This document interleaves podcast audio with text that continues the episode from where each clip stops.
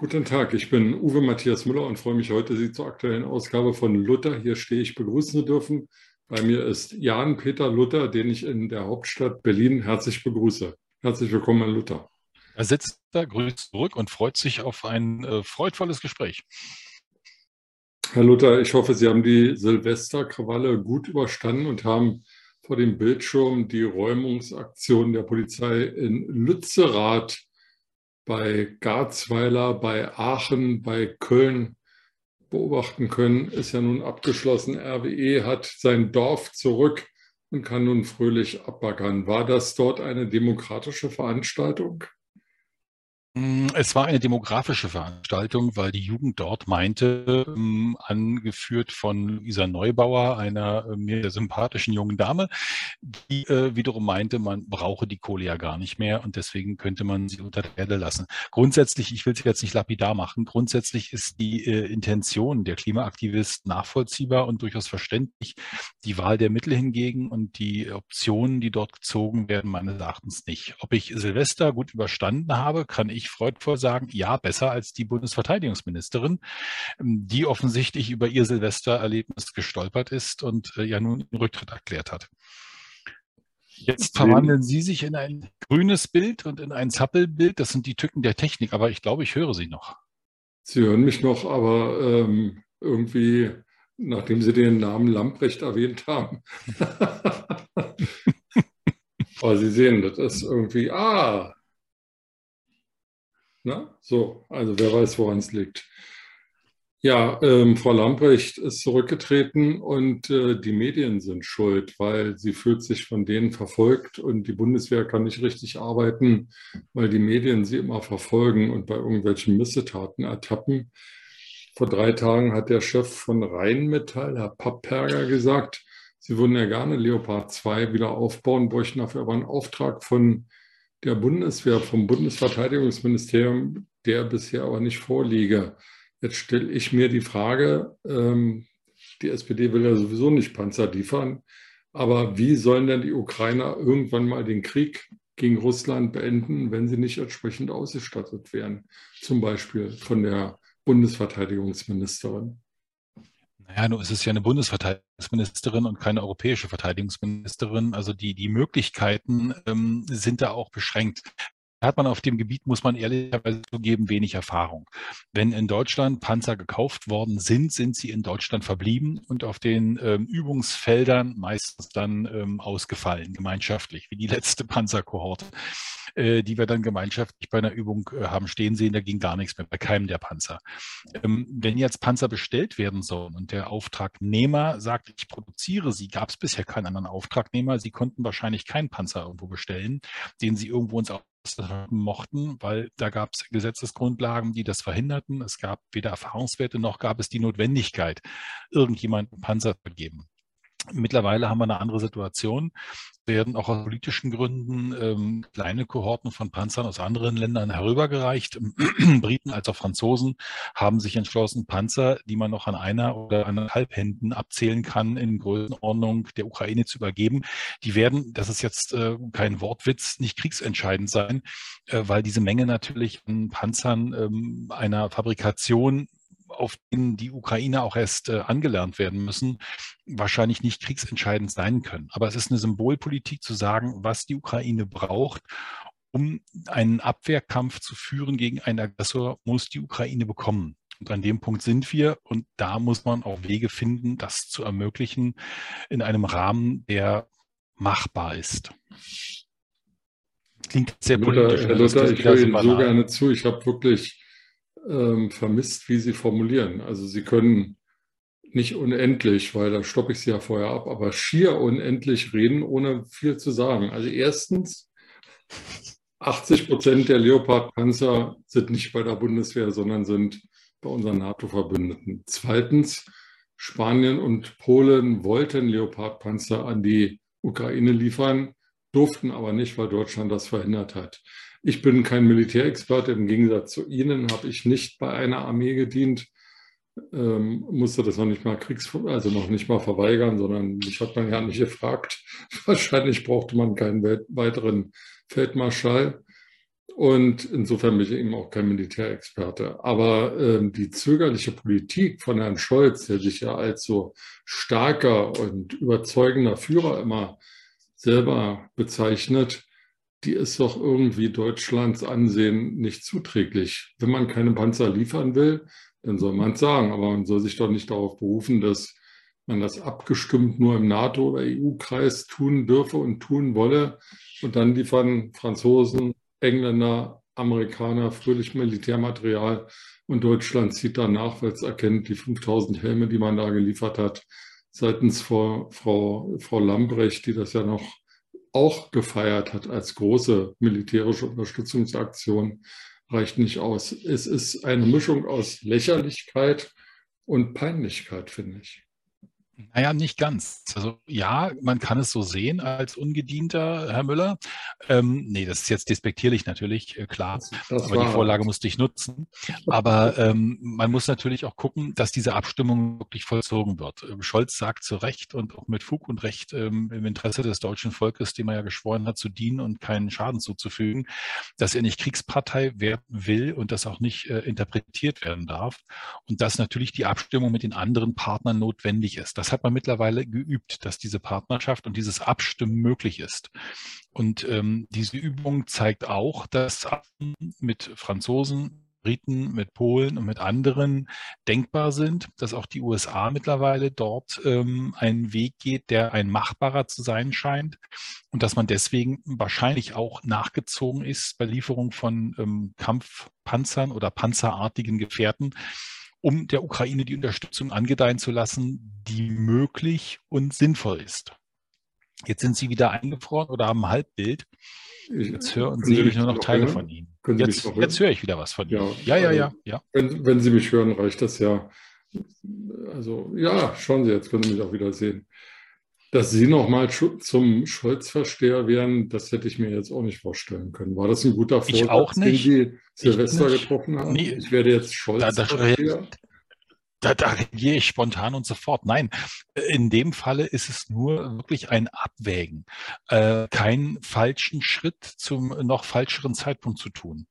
Ähm, wenn man etwas tut, sollte man es gemeinschaftlich machen. Darauf äh, hat sich der Westen mittlerweile eingelassen. Das erstaunt auch Putin, dass hier eine Einheitlichkeit da ist, die vorher in vielen Punkten, vielen Politikfeldern nie möglich und nie denkbar war, dass man sich hier wirklich in einer, einer gemeinschaftlichen ähm, Zusammenfindarbeit zu vielen Punkten mittlerweile entschlossen hat. Und äh, wir sind weit, weit, weit über die Punkte hinausgegangen, die in der Anfangsphase des Krieges für denkbar gehalten worden sind.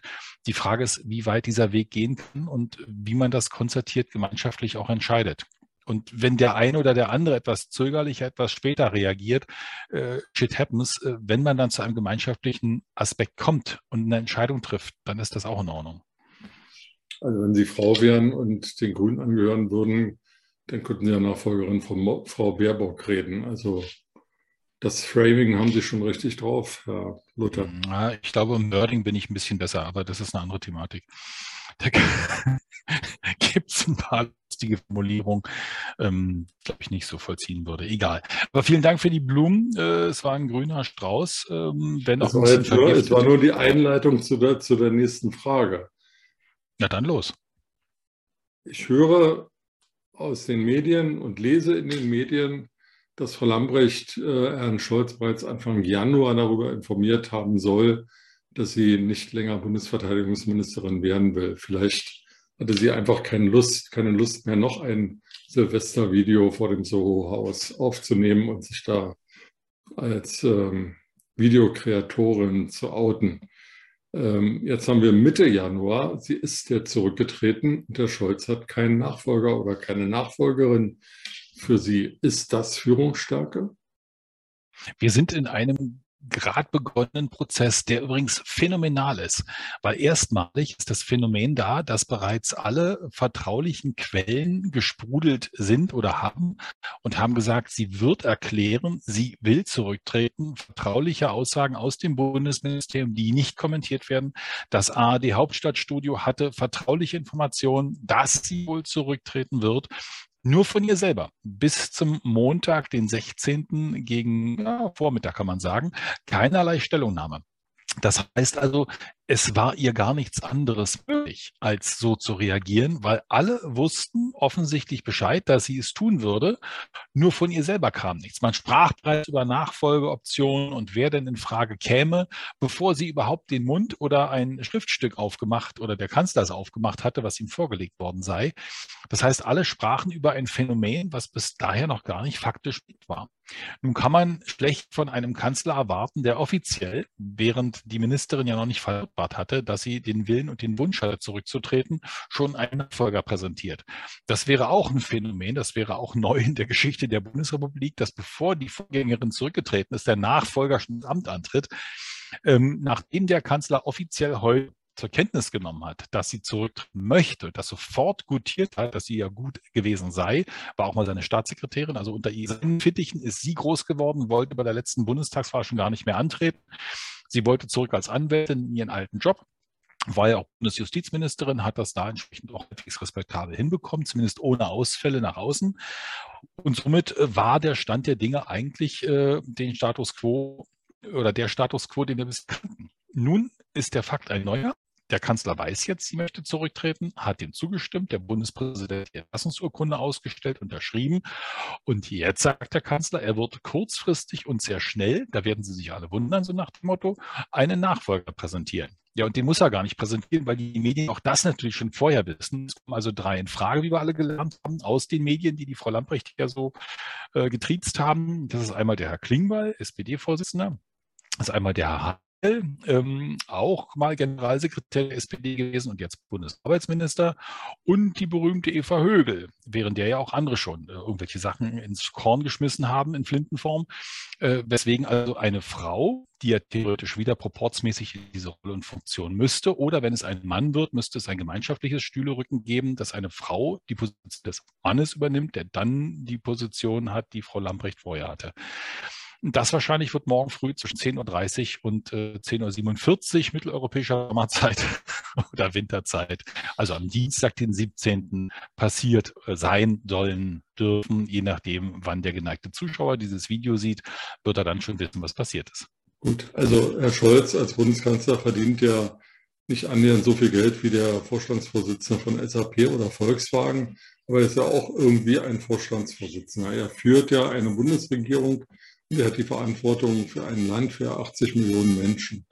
Und ähm, dass die Kritik an Frau Lambrecht irgendwie in der Welt war, das wird ja selbst Herrn Scholz nicht verborgen geblieben sein. Also er wird ja zumindest zur Kenntnis genommen haben, dass da irgendwas wabert. Ihr mal an, Gehörgang. Ja, keine Ahnung, wie empathisch er ist und wie aufnahmefähig er ist, aber also er müsste schon autistisch unterwegs sein, wenn er da nichts verstanden hätte. Nehmen wir mal an, Frau Lamprecht hätte ihm Anfang Januar nichts gesagt, sondern äh, er wäre heute oder er wäre am Freitag ähm, durch die Bildzeitung überrascht worden, durch die Meldung, die zuerst die Bildzeitung veröffentlichte, dass Frau Lamprecht zurücktreten wird, was dann mehrere Medien aus eigenen Quellen wiederholt und bestätigt haben. Dann hatte er immerhin von Freitagabend bis Montagmorgen Zeit, darüber nachzudenken und mit einigen Menschen, mit denen er sich abstimmen muss, zu reden, wer der Nachfolger werden soll. So, dann kommt um 10.30 Uhr das ausführliche Statement in 47 Zeilen von Frau Lamprecht, warum die Medien sie aus dem Amt ge gemobbt haben und dass sie nur einfach keine Lust mehr hat, dem äh, deutschen Vaterland zu dienen, dann könnte er rein theoretisch auch schon am Montag um 10.47 Uhr vor die Presse getreten sein und sagen, ich äh, habe mich entschieden, das Bundesverteidigungsministerium mit einem Triumvirat zu besetzen. Frau Högel, Herr Heil, Herr Klingbeil werden das jetzt gemeinschaftlich leiten. Da ist wenigstens eine Frau darunter und dann ist das noch halbwegs paritätisch. Und jetzt, meine Damen und Herren, fliege ich nach Ulm und trinke dort im Goldenen Ochsen ein schönes Bier, was er im Übrigen gemacht hat. Danach, danach ja. erst hat er dann ein, ähm, ein waffenproduzierendes Unternehmen besucht. Vielleicht wäre er umgekehrt auch nicht schlecht gewesen, dass man erst die Arbeit macht und dann Feierabendbier trinkt. Aber Herr Scholz hat da wohl andere Gewohnheiten. Also, Vielleicht hat er die Aufgabe der Bundesverteidigungsministerin gleich übernommen. Weil ich glaube, waffenproduzierende Institutionen heimzusuchen ist doch eher Aufgabe des Verteidigungsministers in Sternchen innen. Ähm, deswegen hat er vielleicht eine Aufgabe übernommen und er hat auch formuliert, er hat klare Vorstellungen über die ähm, Besetzung des Postens. Also er okay. hat offensichtlich schon eine Vision. Er hat gesagt, er hat eine Vision. Er hat eine Vision kurzfristig das Volk, sprich uns, äh, daran Anteil haben lassen. Also sie werden überrascht sein, wie schnell das geht, denn er hat ja klare Vorstellungen und die Medien spekulieren, wie auch über den Rücktritt von Frau Lamprecht, das könnte schon sehr bald sein. Also es ist originell, die Methodik ist neu diese Methodik, dass andere schon wissen, was die eigene äh, Inhaberin der Position des Ministeriums noch gar nicht weiß oder gesagt hat, während der Dritte, der es eigentlich auch schon weiß äh, und schon vorher wusste, gesagt hat, ich habe klare Vorstellungen, wer ihr folgen könnte, aber ich sage es euch nicht, ähm, weil ähm, morgen ist ja noch ein Tag. Ja, es ist, es ist schräg. Es ist wirklich schräg. Es ist absurd. Äh, und man kann es natürlich logischerweise anders machen, wenn man Politikverdrossenheit vermeiden möchte. Äh, in dem Fall wird Berlin am 12. Februar bewählt werden. Und ich glaube nicht, dass die Sozialdemokratie so richtig viel Freude daran hat. Außerdem verlieren sie Mitglieder ohne Ende. 1990 hatten sie noch, glaube ich, 940.000. Ähm, Mittlerweile sind es 80.000 Mitgliedern. Und äh, ich weiß nicht, ob Frau Lamprecht hier Katalysator dieser Entscheidung oder dieser ähm, Austrittswelle sein könnte. Ja, es ist doch schön, wenn sich eine ehemalige Volkspartei zum Elitezirkel mausert. Also, ja, klein, klein, aber fein. Da fängt der Kanzler schon mit an. Genau. Ach Mensch, Herr Luther, jetzt wollten wir noch ganz kurz ähm, darüber reden, was heute vor 100 Jahren war, weil dieses Jahr 2023 ist ja Quatsch, von 90. Ja, doch, da war, da war die Hyperinflation und die hat viel mit dem zu tun, äh, was äh, nicht nur jetzt passiert, sondern dann auch vor 80 Jahren passiert ist.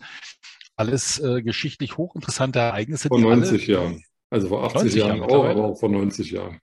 Gut, also machen wir 100 Jahre, dann machen wir 90 Jahre und dann reden wir ganz kurz noch abschließend über 80 Jahre. Vor 100 Jahren ähm, hat Deutschland nach Auffassung der Alliierten Kommission also, die hatten einen anderen Namen, aber so ähnlich, ähm, ihre Reparationszahlungen nicht vollständig erfüllt. Und daraufhin hat diese alliierte Kommission beschlossen, dass französische, italienische und belgische Truppen ins Ruhrgebiet einmarschieren und sich dann eben die Sachen, die Deutschland nicht freiwillig herausrückt, sozusagen unter militärischem Schutz holt. Äh, ich habe gelesen und, und äh, in einer Dokumentation gesehen, dass die Deutschen das jetzt nicht toll fanden, aber noch irgendwie nicht so schlimm als schlimm empfunden haben, bis sie feststellten, dass 60.000 Soldaten äh, ins Ruhrgebiet einmarschierten und die tatsächlich nicht nur ein, zwei Tage geblieben sind, sondern eben viel länger und dort auch ein Besatzungsregime errichteten. Daraus folgte dann die sogenannte Hyperinflation. Sie haben mir aber im Vorgespräch gesagt, es gab vorher schon in Deutschland eine Inflation, die äh, viele Menschen in die Armut getrieben hat. Was war da sozusagen der Auslöser dieser Inflation? Nein, es gab eine exponentielle Steigerung dieser Inflation, begann eigentlich 19 1914 mit Ausbruch des Ersten Weltkrieges, äh, den man in Deutschland eigentlich nach dem Sieg wie nach Frankreich 1870, 71 aus den Reparationskosten der besiegten Länder hätte finanzieren wollen. Man hat also keine Steuern erhöht wie die anderen kriegsführenden Länder, sondern hat das mit Kriegsanleihen und quasi einen schleichenden Geldentwertung getan.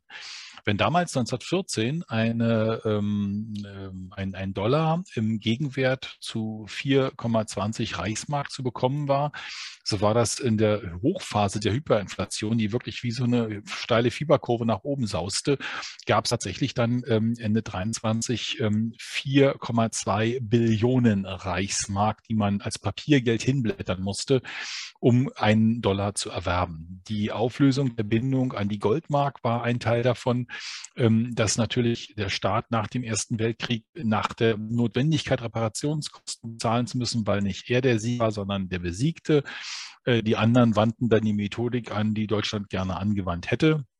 Das Ganze ging zulasten der Bevölkerung natürlich und das versuchte man eben durch Papierdruck von Geld zu kompensieren. Damit ähm, war natürlich durch die Rheinlandbesetzung und die Lohnzahlungsproblematik, die sich daraus ergab, dass die Leute eben sagten, ich möchte aber gern noch leben von dem, was ich verdiene, Äh, Sie kennen die Bilder aus der Vergangenheit mit den Wäschekörben, mit denen man dann irgendwo zum, zum Bäcker ging, um noch ein Brot zu erwerben. Und wenn man früher noch, früh noch ein Brot bekam, war es am Nachmittag nur noch ein Kaffee und abends konnten Sie das Zeug schon nur noch zum auf die Toilette gehen nutzen. Also diese Phase war eine ganz schreckliche. Gewonnen waren eigentlich, haben eigentlich nur die, die ähm, große Schulden hatten oder Immobilien besaßen und das war nicht äh, die breite Masse der Bevölkerung. Das führt aber natürlich auch zu politischen Verwerfungen, die sich daraus dann ergaben. Und wenn wir die Hochphase der Hyperinflation betrachten und den 9. November 1923 betrachten, also demnächst vor 100 Jahren, den Marsch auf die Feldherrnhalle von einem, Häuf, von einem Häuflein äh, merkwürdiger Gestalten um Ludendorff und Hitler, woraus sich dann zehn Jahre später, nachdem sie es da Stümper versucht haben, dann eine Machtergreifung, Machterschleichung, Machtübergabe Ende Januar 33, das war dann vor mittlerweile hm, 90 Jahren, wie Sie zu Recht feststellten, ähm, ergab, dann ist das alles eine, eine kausale Kette von Ereignissen, die, die miteinander verwoben sind. Und das ist so phänomenal und so interessant auch nachzulesen, dass man da wirklich längere Zeit bräuchte als unser kleines Zwiegespräch. Wir können also nur anregen, dieser ganzen Thematik nochmal intensiv zu beschäftigen, ob das bei Wikipedia, ob das bei Dokumentationen im Fernsehen und sonst irgendwo ist. Und das ist wiederum ein Phänomen, dass diese Zeit des Nationalsozialismus mittlerweile äh, quasi ein Quell der Produktionsfreudigkeit von ZDF Info oder ähnlichen Kanälen ist, wo es über Hitlers Hund, Hitlers Helfer, Hitlers Hofstaat, Hitlers Geliebte, Hitlers äh, Hühnersuppe und sonst irgendwie Formate gibt, die sich mit dieser Zeit beschäftigen, aber immer nur um diese eine zentrale Person sich drehend. Er war da zwar sicher eine Person, aber ähm, und das ist das, was man relativieren muss. Er war auch nur ein Mensch.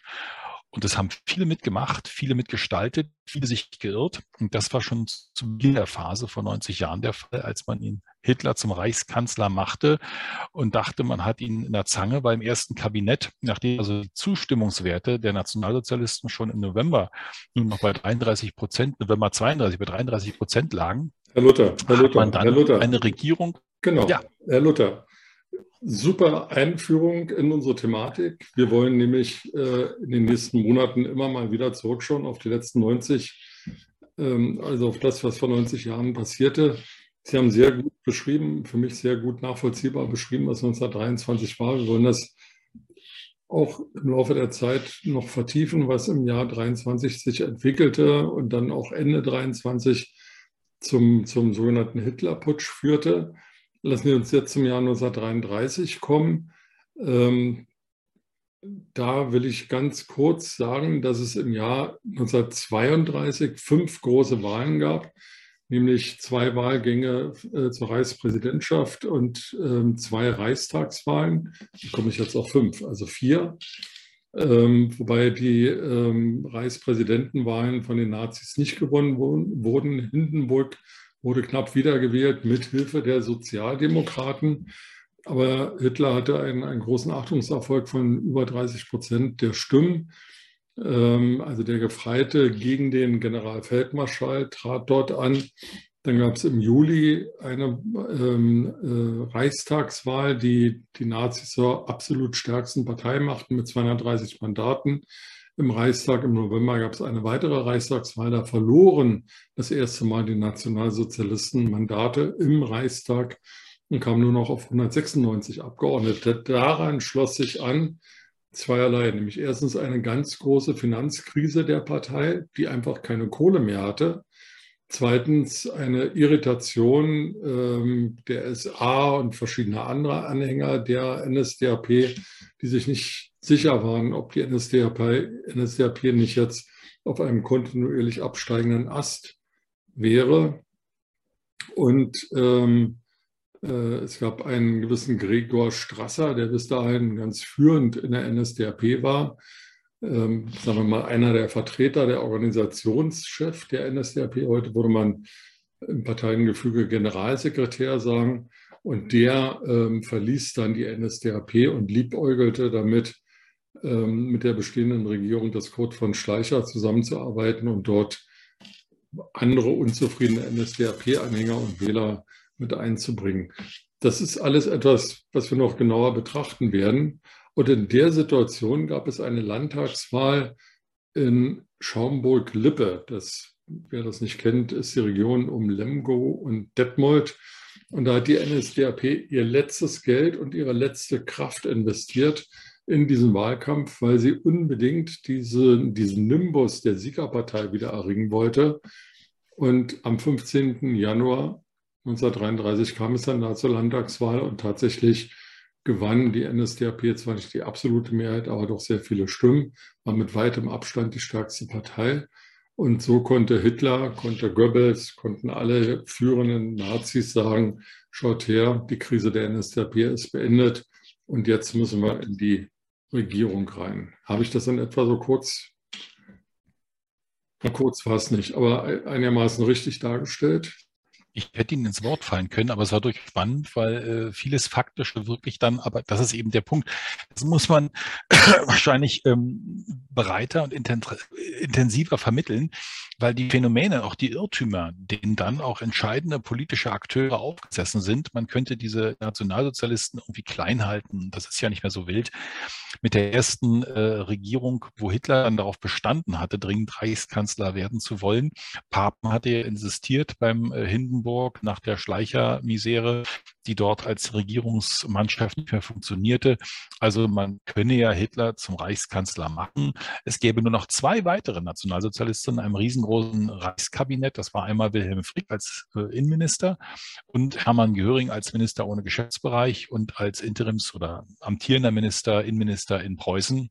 Also zwei, drei Figuren könne man ja wohl äh, zusammendrücken. Die Deutschnationalen würden das quasi hinbekommen. Und dann solle man den Hitler mal ein bisschen agieren lassen. Und ein paar Wochen haben wir den kleinen und dann wäre, was wir wollen.